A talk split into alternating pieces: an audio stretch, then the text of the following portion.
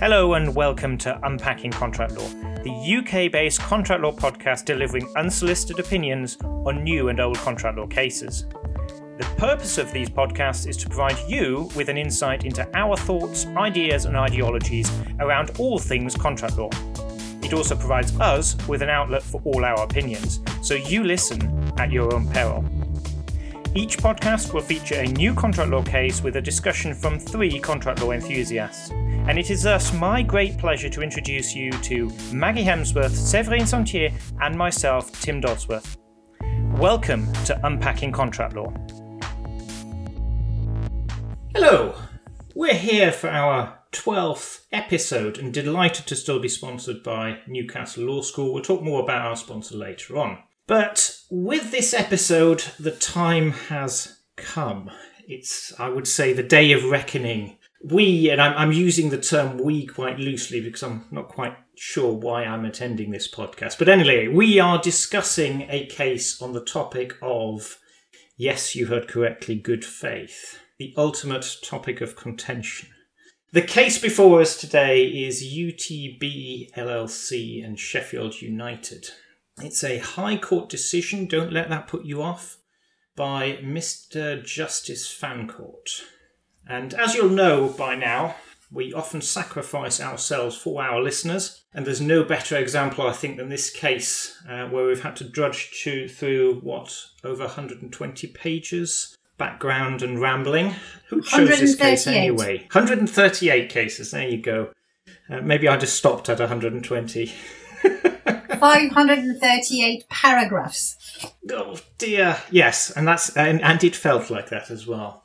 Well, we've limited ourselves here, though, and we have to tell this. I think we have to put this caveat in at the beginning. We've limited ourselves here to the contractual part, in particular, good faith bit. I think that's what we're going to be discussing today, and we'll be ignoring all the additional matter of Section 994 of the Companies Act and costs and all that kind of stuff. So, the case, and it can be summarised um, a little shorter. The case is all about a contract which was aimed at catapulting uh, Sheffield United into the Premier League of English football. Now, I have to be careful here. I know very little about football, so um, I'm going to stop at that. I think that's what I've gathered from it. The joint venture, that's what it's been called, from which uh, this dispute ultimately arose, was an agreement between Sheffield United Limited and UTB LLC. And Prince Abdullah, a Saudi prince, invested £10 million in UTB which through another company, another vehicle, owned then 50% of Sheffield United Football Club. Now, a lot of ha- a lot happened between entering into the agreement in 2013 and then 2017 and later 2018, including a lot of further investments, uh, but no promotion to the Premier League, at least in that time period.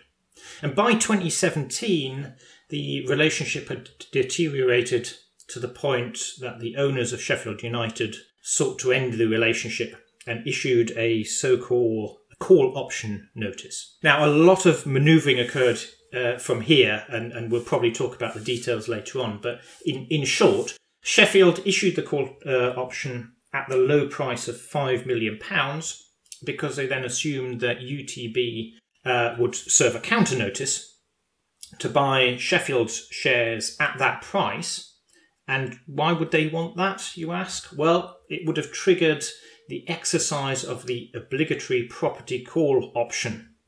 That's quite the mouthful, which would have been in Sheffield United's interest. However, before issuing the call option, UTB transferred 80% of its shareholding to another corporate vehicle and therefore avoided the property call option. Sheffield United now stood to lose quite a lot because they were going to have to give up their shares um, for quite a low price without the benefit they thought they were going to get. Sheffield United argued that UTB had therefore acted unlawfully from 2017 to 2018, contrary to the terms of the investors' agreement, and they didn't act in good faith with them. Sheffield United also argued that other terms should be implied. We'll talk about those a little bit later as well, I think. So let's begin then by asking.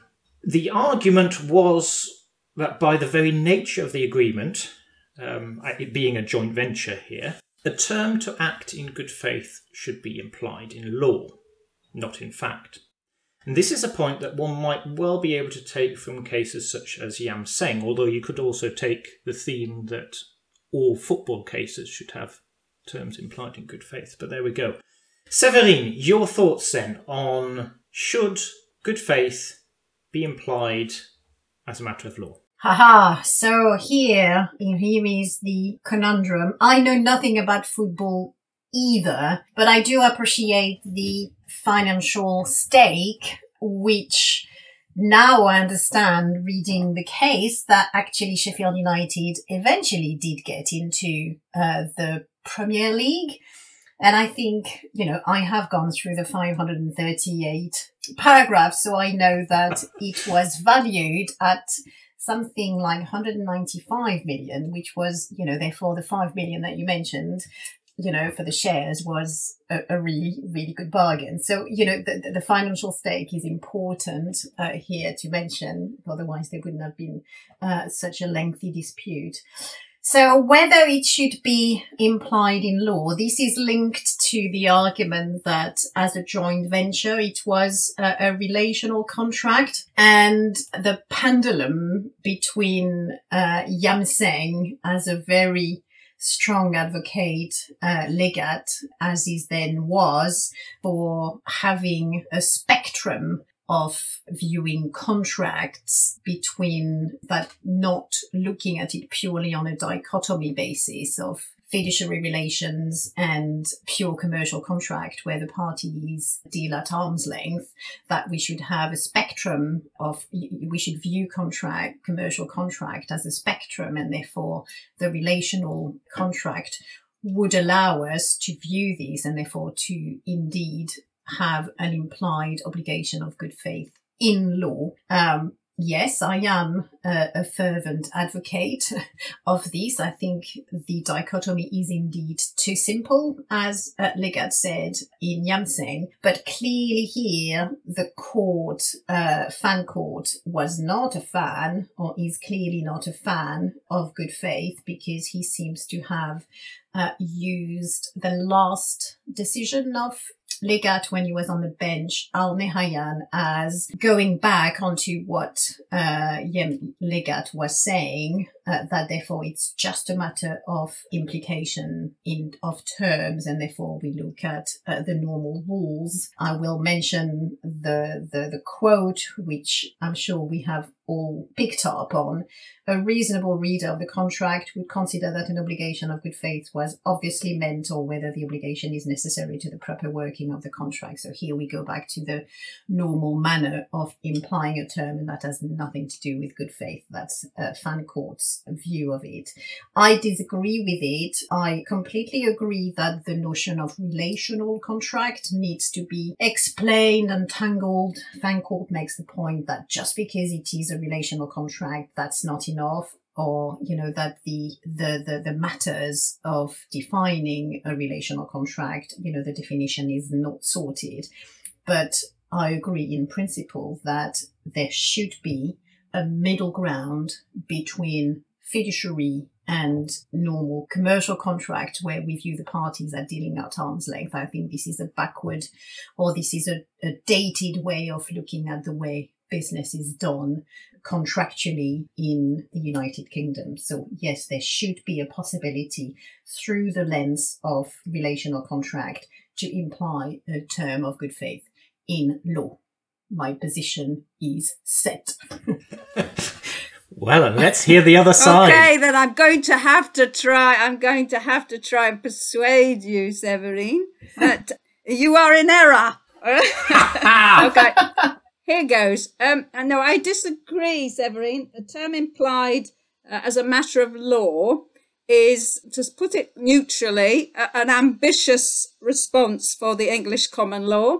It wouldn't be orthodox at all in its approach. So I would agree with Mr. Justice Fancourt completely, actually. And I think this case is more in keeping with the traditions of English common law than the Bates Post Office uh, line of argument, for example, that uh, Fancourt uh, J does criticise uh, rather obliquely, but I think he does. Let me try and persuade you thus. Um, the first point, I think, is to remember that terms implied by law are, rather exceptionally done. And uh, this is because English law has a great hesitancy in this regard because it's the closest I think a judge gets to actually creating terms. So judicial uh, interference, if you like, with the freedom of contract idea is most clearly articulated and, and argued, uh, whether a term implied by law. And it's because of that uh, potentially disruptive impact on the principle of freedom of contract that English common law is very reluctant and hesitant to, to go that way.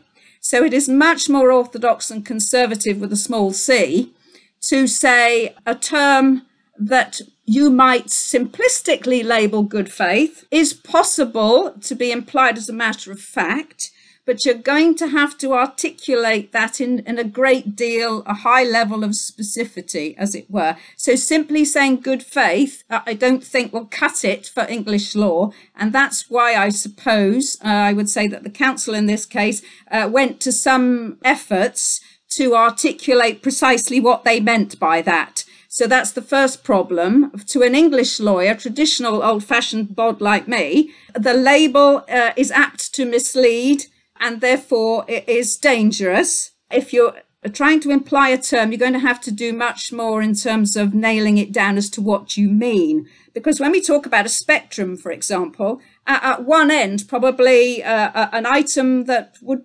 most people would have no difficulty agreeing with, that is simply honesty as opposed to dishonesty in a criminal law uh, understanding of that word. I think probably in most contracts, relational or otherwise, uh, that's perhaps not a great uh, struggle for English law to see as an implied term as a matter of fact.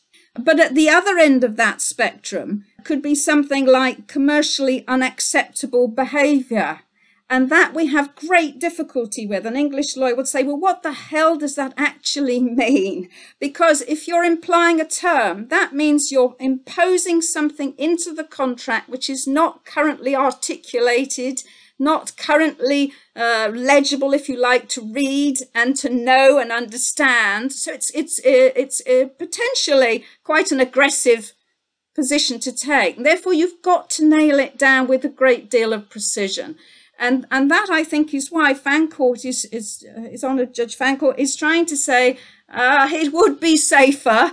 And what he's trying to say is it's more orthodox approach to say, okay, you can have a term implied as a matter of fact, but you're going to have to be able to say that in order to make this contract function, workability, it needs to be there, although it's not been articulated, or alternatively, it is so obvious that any reasonable reader of the contract, the terms that are written, would say, yes, it is bound to be there. So there's the basic test for implied as a matter of fact is this concept of workability or obviousness. And that's the way, the mechanism that traditionally English common law would, would operate on in terms of implying a term. And that's why we use this jargon in, implied as a matter of fact. That's entirely acceptable in terms of English law. I have no difficulty with that as a matter of principle. Implying a term that you might simplistically label good faith using that mechanism but you were going to have to articulate it with a high degree of precision as to what you mean when you use that simple label good faith. It's not enough. So, do you mean uh, an obligation as to transparency, disclosure of certain information, uh, an obligation to uh, be open in some particular way? Um, that that's fine, but simply good faith. I have difficulty with that. And so I can see exactly how the judge in this case has difficulty with that. But wouldn't we be able to say, I mean, uh, we may well say that there's no, even if there was the implied term, that there may not have been in breach of that, and we can we can look at the fact specific part. But I think we're still in, on the principle of whether we should have good faith implied in law. And on, on that point, wouldn't wouldn't it be easier to say that this type of contract, a joint venture, requires a certain amount of unspoken, un- unarticulated input um, from the parties. Like in the Yam Seng that you just need to be honest, that you need to, or in other cases, as you've just said, the example of you need to disclose something.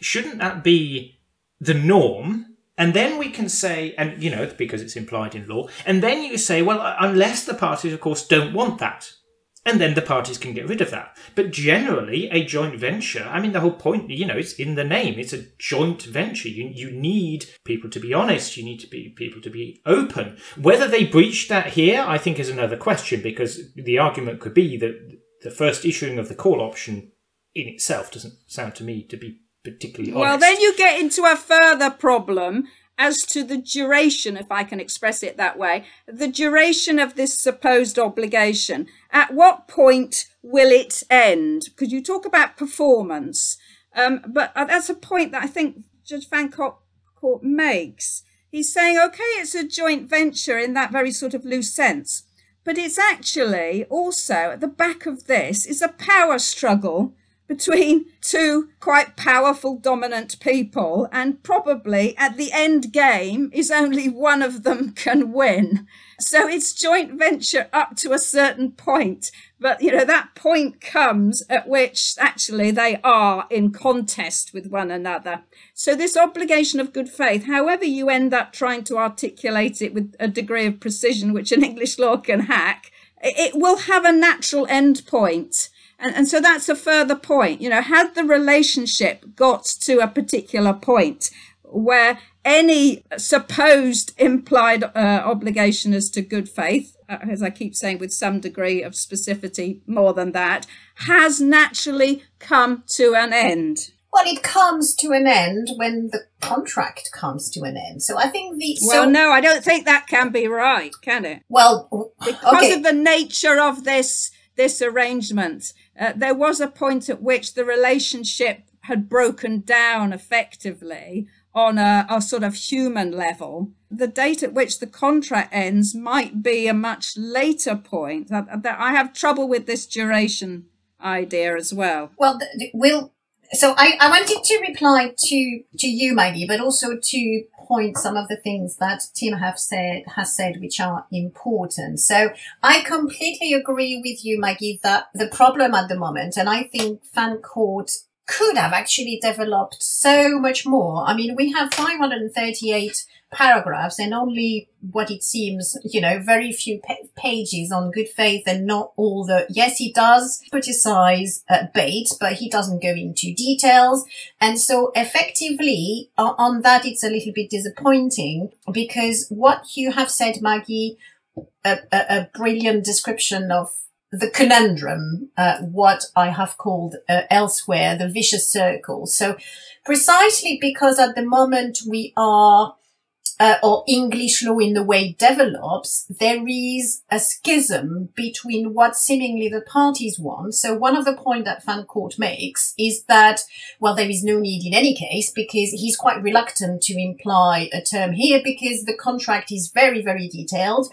As he points out, they have included good faith, uh, and therefore that is an indication that therefore there was no need to imply a further term because they had clearly thought about, you know, the, the instance. But so that's the one thing. So the point that you make, Maggie, that uh, there is no, it's not clearly articulated. And I think that's where the issue comes in, the vicious circle, because the courts do not quite know how to deal with an, I think, Tim, you mentioned the unarticulated element. And I think that's the beauty about relational contract. So relational contract to draw on to Professor Mitchell uh, in Birmingham and lots of other authors, you know, it allows a way to express what the contract doesn't necessarily say. So the relational element is an important conduit to bring in good faith because it would allow the court the vocabulary allow the courts to articulate what is currently not possibly not possible to be articulated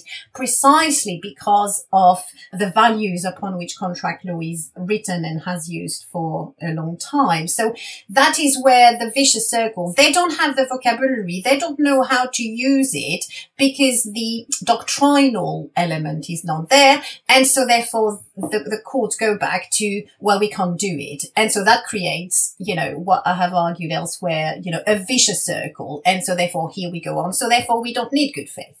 So that's the first point that if you look at construction contract, if you look at employment contract, there is the notion of the mutual trust and cooperation. So what you have said, Maggie, is uh, good faith is actually very often used in the Jansen, in the Bates as uh, an excluder of bad faith. So yes, of course, dishonesty is a, an obvious thing. So don't do anything that would be, as you said, Maggie, uh, uh, commercially unacceptable. These are elements which can be easily understood, but I think what. Yes, but can I just chip in at that point? Commercially unacceptable. That I have said is inherently vague and uncertain. If you sort of run with this idea for the moment, how on earth would a court decide what was commercially acceptable or unacceptable. Is this a matter of expert evidence? Because it would not normally be. Uh, expert evidence would normally be things to do with technical matters outside the expertise of a court. So, how are you going to prove what is commercially acceptable or not? Because a judge is not really geared up to make that sort of judgment. They're not naturally commercial people. And yet, uh, how how how are they to judge? And yet, they don't have any problems to look at the reasonable expectations. So, what is commercially acceptable would be defined. But it can't be reasonableness, though, can it? It can't be reasonableness because the basic test of any implied term is reasonableness is necessary but not sufficient. So that's not going to cut it as a test. You can't say to the judge, you, uh, judge, must decide commercially acceptability from a reasonableness angle. That, that does not fit with the English common law idea of an implied term at all. A judge would say, well, it has to be reasonable, but it needs to be something more than that. What is the something more for commercially acceptable? That it is, that it is according to the expectation based again, and we go back to what is defined into the contract, but more than that, the unarticulated, what is not said into the contract, that is the standard, and that standard is not the, the court went, and I know we imply terms and uh, interpretation are different things, but they are nevertheless linked. And so in relation to interpretation of contract, the courts do not have any problems uh, in looking at the commercial common sense of the parties. That's something more. So I also. But that's a very low level threshold, isn't it? Yes, it doesn't. Uh, commercial common sense just means it's workable it doesn't mean it's fair or reasonable. Do you see my problem? That this idea of good faith and commercial acceptability is coming so close to this idea of what is reasonable or not as to uh, come so far away from the English common law perspective of an implied term. Reasonableness is, is not the test it's something uh, much more than that. So, what is the more? But the reasonableness angle is what comes from so as as the barrier to to an implied term. But the implied term, if it's implied in law, is not related then to the reasonableness. So the reasonableness test is a second stage of the test, as it were. So yes, but the, do you see a term implied by law is close to a judge making policy policy law what is reasonable from a social uh, background, for example. You know that uh, the the employer employee obligation of fidelity and good faith, uh, uh, trust and confidence between an employer and employee. That is the closest thing we have to the common law creating a term that is not there. And, and so, can you see uh, judges will be very hesitant to use the mechanism of an implied term as a matter of law because it is so uh, aggressive, if you like, in terms of judge creating a term, it is much safer uh, ground, if you like, conservative with a small c, as I've explained it, or orthodox for the line that Fancourt J has taken to say, uh, yes, it's possible to have a term implied, but you're going to have to do it as a matter of fact. That that is much much safer because it is still, therefore, the contract created by the parties, not as a matter of social or other policy uh, imposed on the parties by the common law, by the judge doing it. That that is dangerous territory. You, you can do it in very isolated instances. So the fiduciary obligations, as a matter of policy, the law says it must be this employer employee the law says it must be this. But it's it's very aggressive if you think about it for the common law. That's my basic point. It is much safer technique to use the implied by fact. Uh, and it's not a great hurdle or difficulty to the parties. In fact it's probably easier to use that mechanism but you know uh, uh, your your point about the um, putting something in that's not been articulated by the parties you know that there's been enough discussion about good faith now since Yam Seng for practitioners uh, who are crafting these agreements. This is 10 million pounds for Christ's sake. They would have had some expensive lawyers on this. They've had enough chance, as it were, to think, okay, this is a wake up call, chaps. We need to make it very clear by the express terms where there is to be some aspect of good faith and equally where there is not. So Fancourt makes the quite powerful point, I think, to say that the lawyers here had thought about good faith because they had put certain terms of that nature into the bargain. And the areas where they have not done so, we must assume that that's intentional. Yes. And this is where the implication in fact, or that's where the argument to say that when it is a very detailed agreement is, I agree, difficult to overcome in relation to the implication in law. Yeah. So I, I do see that, but it's a tiny bit. Or implication Or by fact yeah. is the point Yeah. I'm, I'm trying. It- It's it's shutting Yes. the door on Yeah. that argument because the court will say the parties have thought about this and decided I know, and, no. and And freedom of contract, big deal for English law. We must respect and that decision. Mid Essex, you know, the Court of Appeal clearly said that, you know, once it is in the contract, you know, you can't imply another one because for, for the same reason. But, but it's a little bit lazy. It, it is a little bit of a lazy argument. So what, what it is, you asked what it is, what is commercially unacceptable. So here we go into the realm of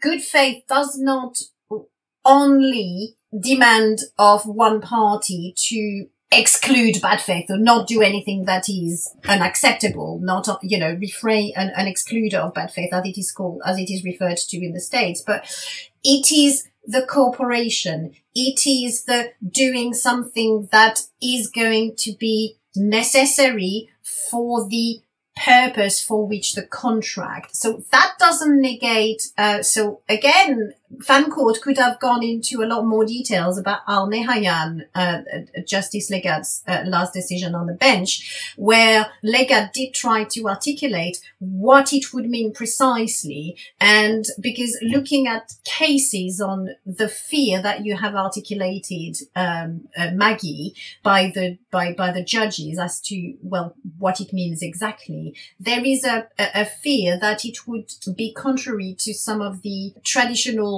position of the courts to consider the, the, the parties at arm's length that it would mean giving up of a, a financial advantage and other Yes. So, so, So- remind me, but in in Sheikh Tahnoon, Leggatt LJ was saying it, it's not any long term contract, but one that requires collaboration. I think Yes. that's the word that Yeah. you used. Yes. And he says that you must operate in a way that respects the spirit and of the objectives con- of yes, that. of the contract. So effectively, what Leggatt does in Al Nehayan is to say that good faith is not necessarily owed to an individual parties, but what the parties have to uh, respect is the purpose of the contract. So that doesn't mean they cannot act for their own self-interest. That will never go away. And I I, I think that's where the fear comes uh, from the court that suddenly it means a party cannot act for their own commercial self-interest. And so what Leggatt tried to or what Leggatt articulated in Al Nehayan is the good faith is owed to the project, to the, the, the, purpose of the contract. So what unites the parties?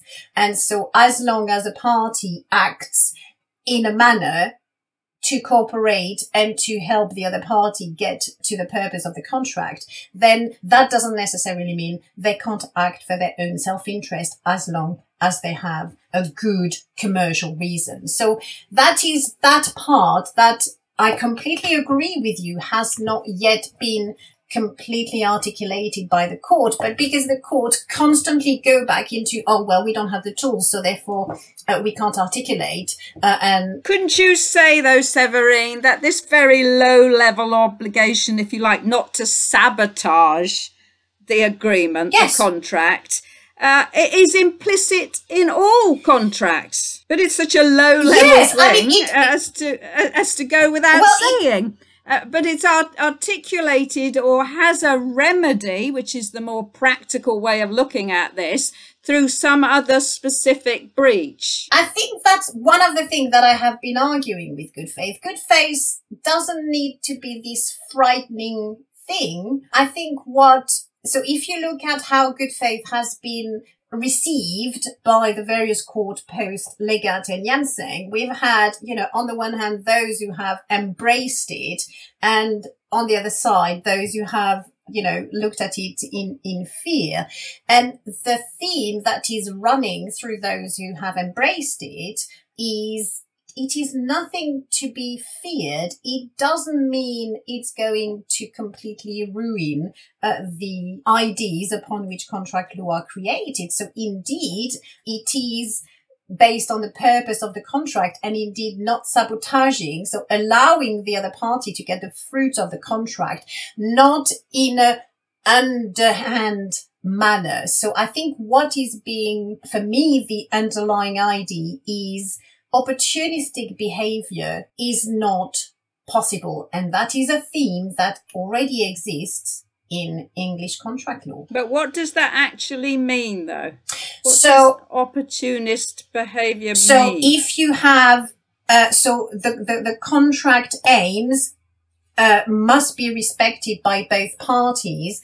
And if one party, as there seem to be here, you know, what, uh, the way Tim has uh, explained the facts, potentially here did the Sheffield United try to make a quick buck by effectively trying to get something at a really, really low price. Uh, and that has not been explored here uh, and perhaps could have been done uh, in explored in more details. So that is the contract set out a certain uh, a purpose, a certain expectations. And if one party tries to get away from these expectations, that's when that is not going to be allowed for good faith.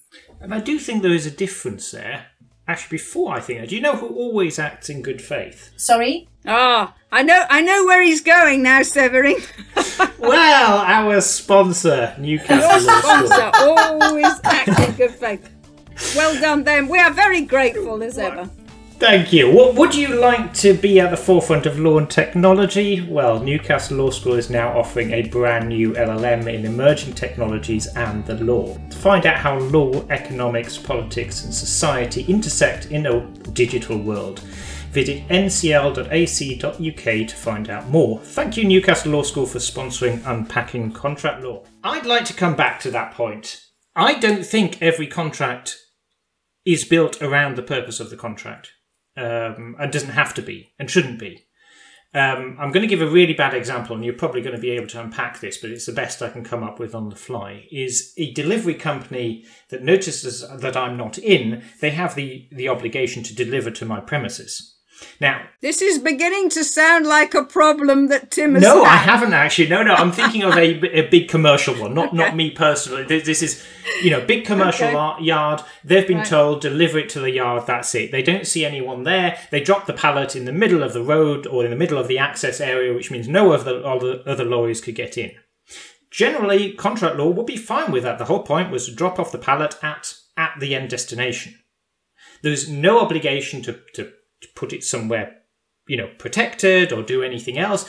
If the spirit of the contract was different, if we said this was a joint venture, Oh, you'd have an on, obligation to hang call on, or, on. or let them know that it's there now, or protect uh, it, or uh, put a covering I, I over don't it. think English English common law would have much difficulty with a term implied as a matter of fact, uh, either on obviousness or on workability. Uh, the delivery has to be somewhere where the item uh, is safe, won't cause a hazard to traffic, as a minimum, as an implied term. I, I don't think you need That's um, reasonable, good or not that that's reasonable, not necessary. No, no, no, no, no. It's not. It's not reasonable. It's uh, workability or obviousness. Either of those, I think, would probably work in the example that you give.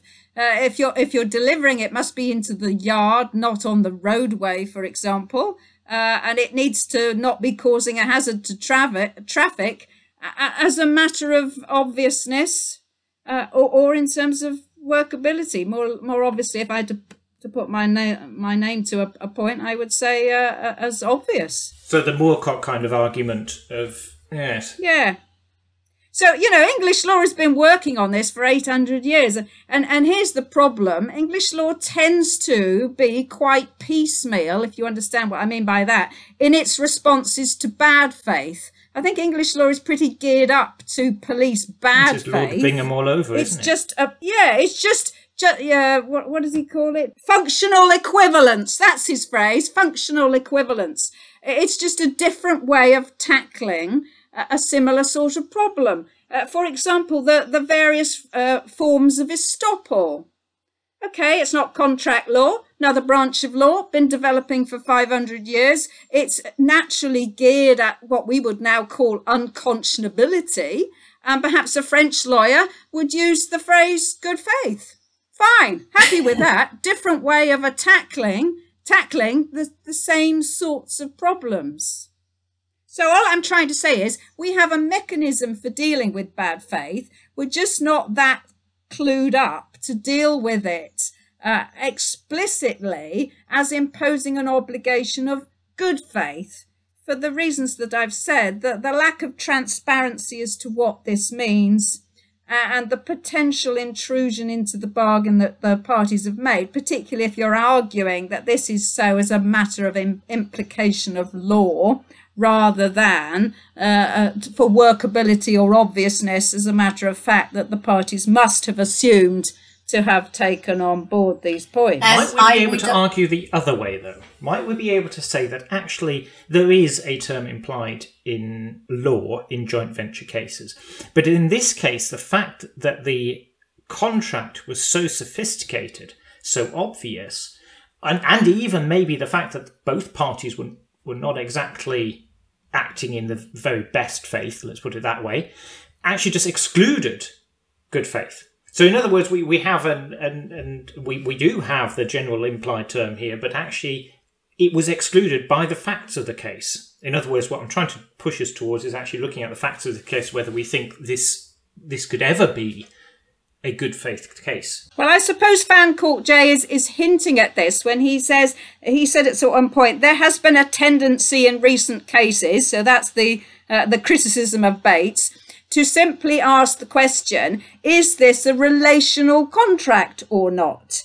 And he's saying, that is by its nature not a very helpful way of, of tackling these things because it's apt to mislead.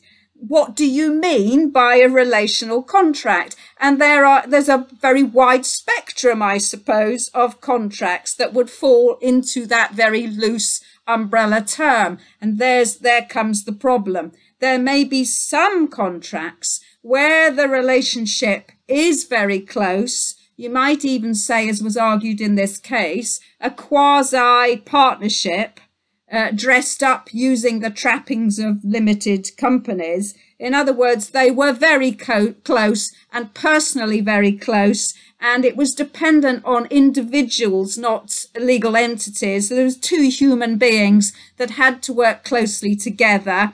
I can see that in that very narrow uh, area of types of contracts, yes, it's going to be far easier than perhaps other types of commercial joint ventures for English law to say, as a matter of fact, we can see that some articulated form of good faith is an implied term if the parties haven't actually explicitly said it as an express term.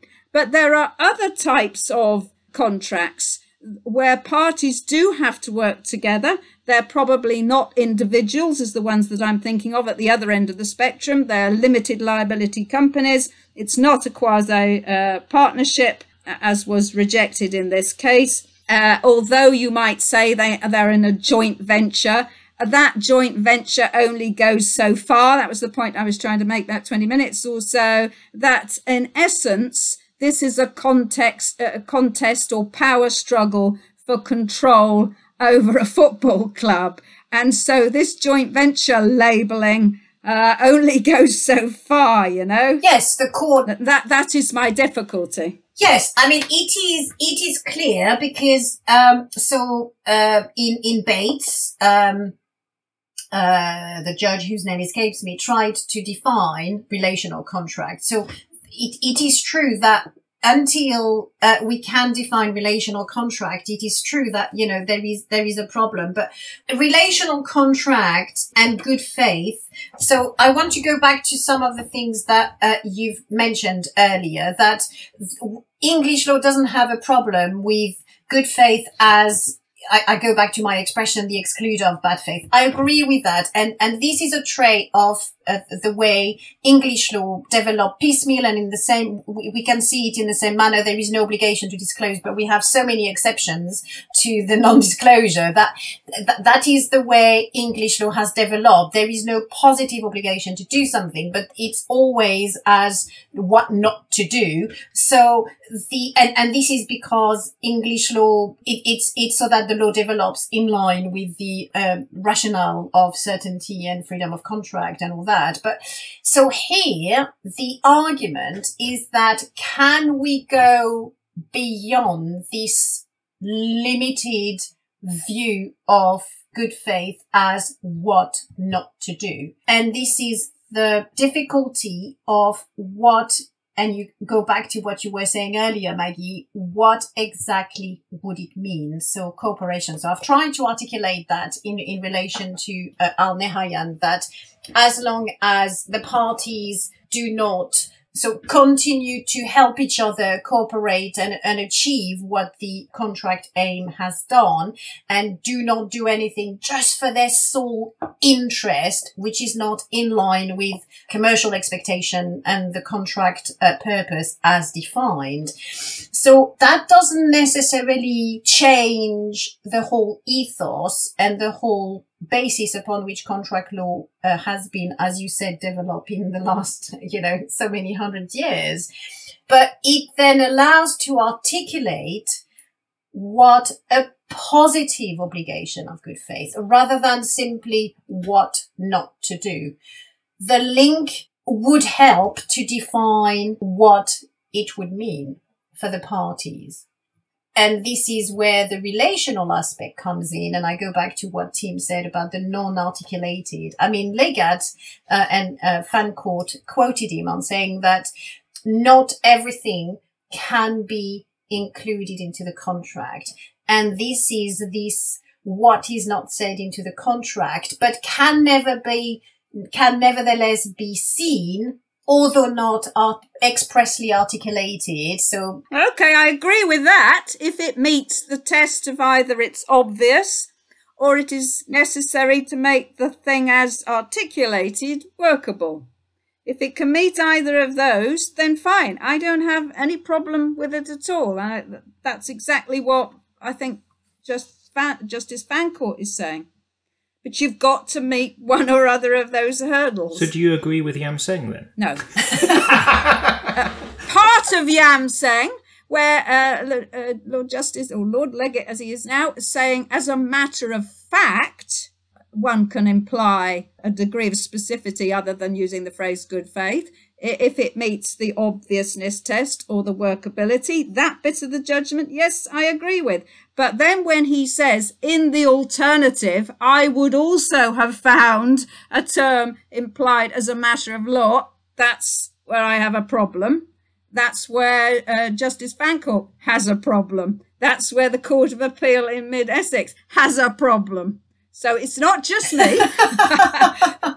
there are some of us out here have a problem with that further step. And, and, and you might say to me, or a listener might say, what the hell does it matter? If it's either implied as a matter of fact or implied as a matter of law, who cares?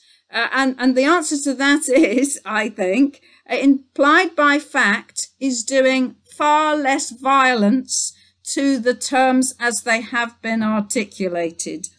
Uh, implying a term as a matter of law is to a lawyer much more aggressively uh, altering uh, the bargain. And that's why there is a, a, a tension, if you like, or a, a sort of inbuilt struggle, which an old fuddy duddy English lawyer like me has, has a, you know, that is a bridge too far, as it were. Damn, I thought actually we agreed for a split second. For a split second.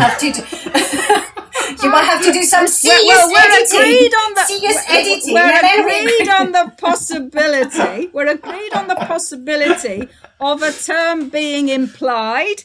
I agree that far. So the where we don't agree is the nature of, of it. I am saying it has to be very specific that labeling good faith, as you use the word lazy, Severin, I'd, I'd use it back to you, is lazy in terms of English law. What do you mean by that? You must articulate that with much and yet I go precision. back. You, you see this argument that uh, English law doesn't, uh, you know, it needs to be precise everything yeah. you know the ucta you know about you know on on whether a term uh, is unfair or not. You know the, the, the, criteria are very vague. So i don't know ah, why but that's different. That's different. oh why? Unfair contract terms act is statute. I know, but say still... it, yes, but that's statute. That's supreme, if you like, the the division of the powers and all of that jazz. Uh, it, the law, in terms of Parliament, may say.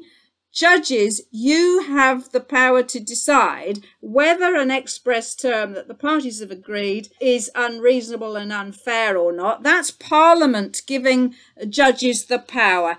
That is fine. I have no difficulty with that at all because that's the way our system functions.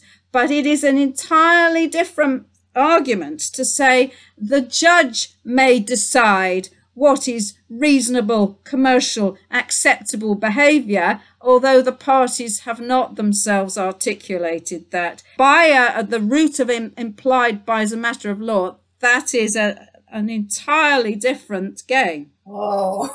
oh, that's opened up a can of worms there. so I think all all that point of difficulty, you know, the last fifty odd minutes or so, the the only real point of difference I think between Severin and I is that uh, you would uh, be much happier, if I can express it that way, with English law recognizing the possibility of a term which we might label good faith, but I think you'd agree with me, it has to be articulated with more precision.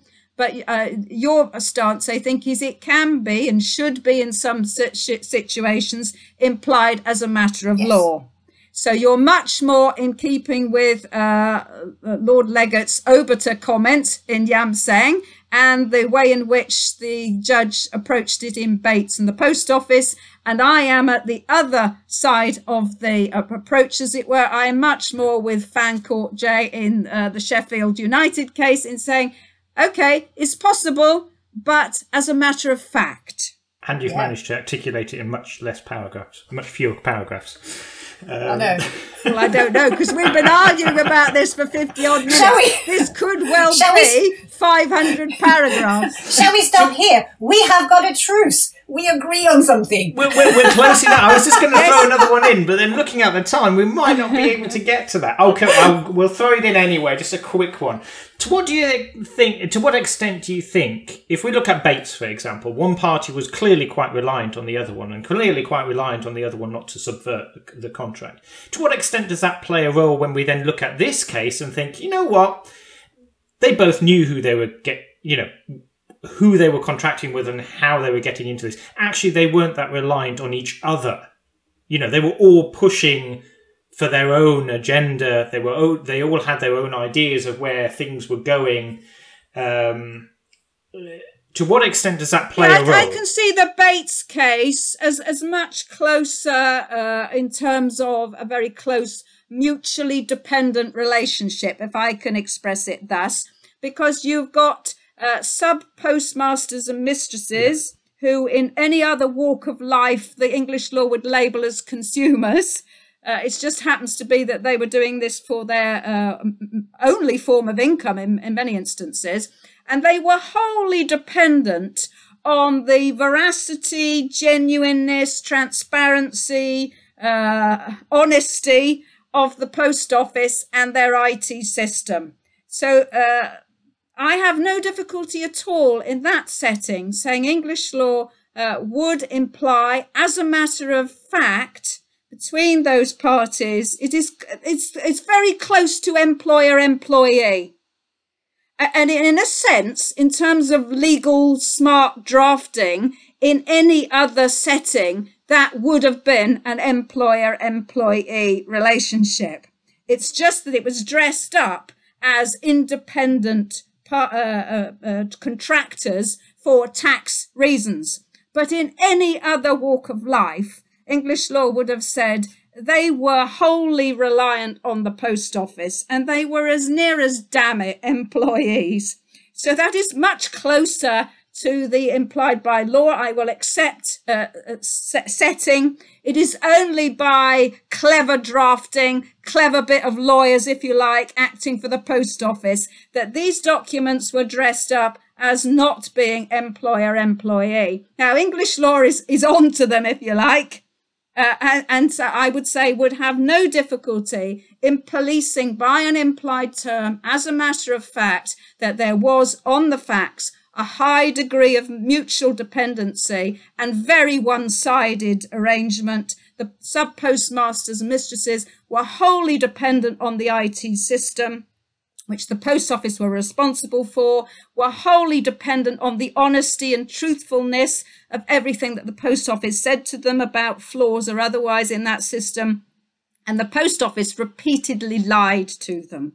Uh, and, and that is uh, uh, right in the area of bad faith in terms of what English law would recognize. So I have no difficulty at all with what happened in Bates. It is simply, if you like, a lawyer like argument here as to the way in which that is being uh, explained. So implied as a matter of law, I, I, I still have I, am sorry, Severine. I, have I've, I truthfully have listened to your argument over the last 50 minutes, and you are in good company with Lord Leggatt. and you know who who am I to criticise either you or Lord Leggatt?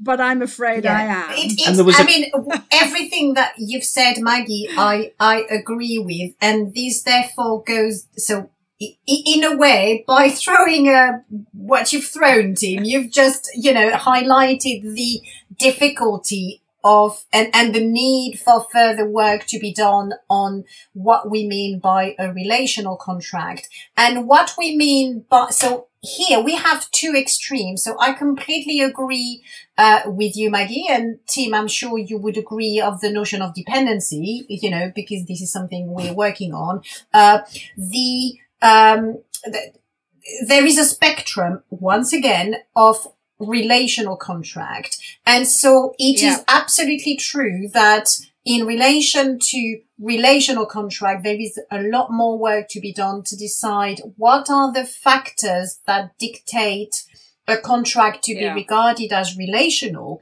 But I think some of the issues that you have highlighted, the notion of relational contract in Bates was argued to indeed show that dependency, that there was a weaker party. Yeah.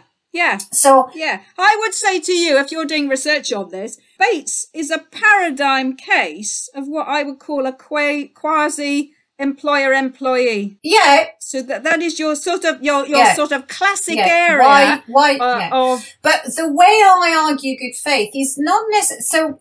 Clearly, the, the post office masters and mistresses were the weaker parties, for want of a better word, Yeah. for want of a generic uh, word, and therefore needed protection, and therefore the good faith obligation of cooperation, which was implied in, you know, that that's the cooperation.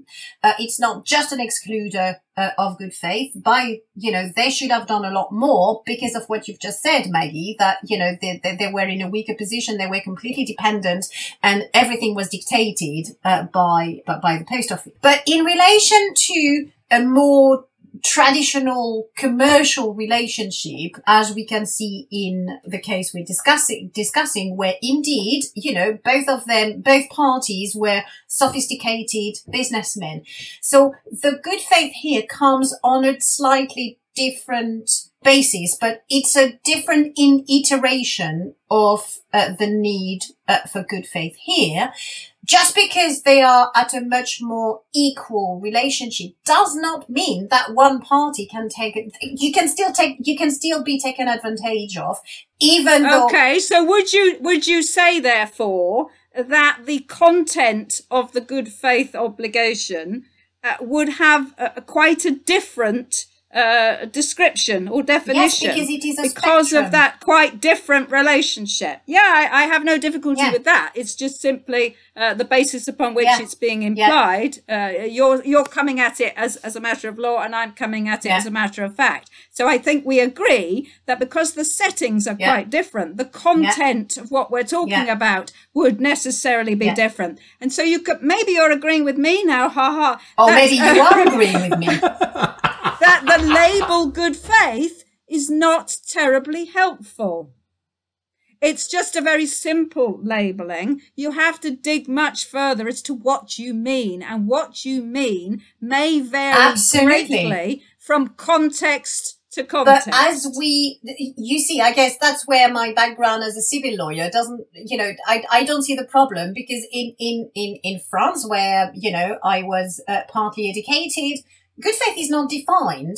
So the reluctance, that is not a problem. Good faith is not defined in the um, American uh, Uniform Code. It's not imply, it's not uh, defined in, so now good, you know, the, the fact that good faith is not defined is not a problem, uh, because it pres- but can you see it's a problem to English I don't law? know, for the, Traditional for, law. for the same reason that it then allows the flexibility for the judges to apply it depending on the context, depending on the need, depending on the relationship.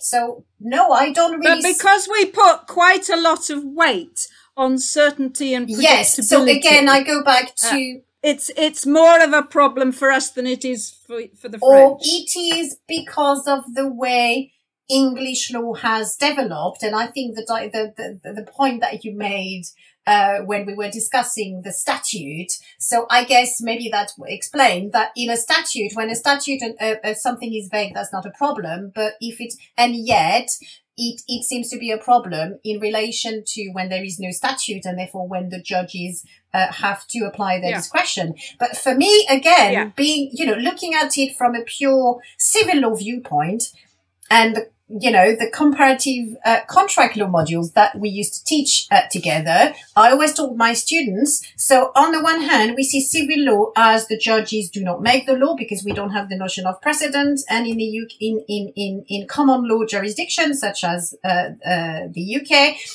judges make the law. And yet, in the in the light of what you've just said, Maggie, there is a reluctance for the judges to agree that they make the law. But anyway, I'm I'm you know um, going on a slightly different um, directions here. Well, on this particular point, yes, there is reluctance because of the vagueness of the concept and the vagueness as to the types of contracts where it is to be implied. It's those two uh, areas of uncertainty and vagueness which are creating a problem for us, I think. And yet, if it's done within a statute, um, That's fine. Yeah, that's you see, fine but that doesn't make Parliament. sense.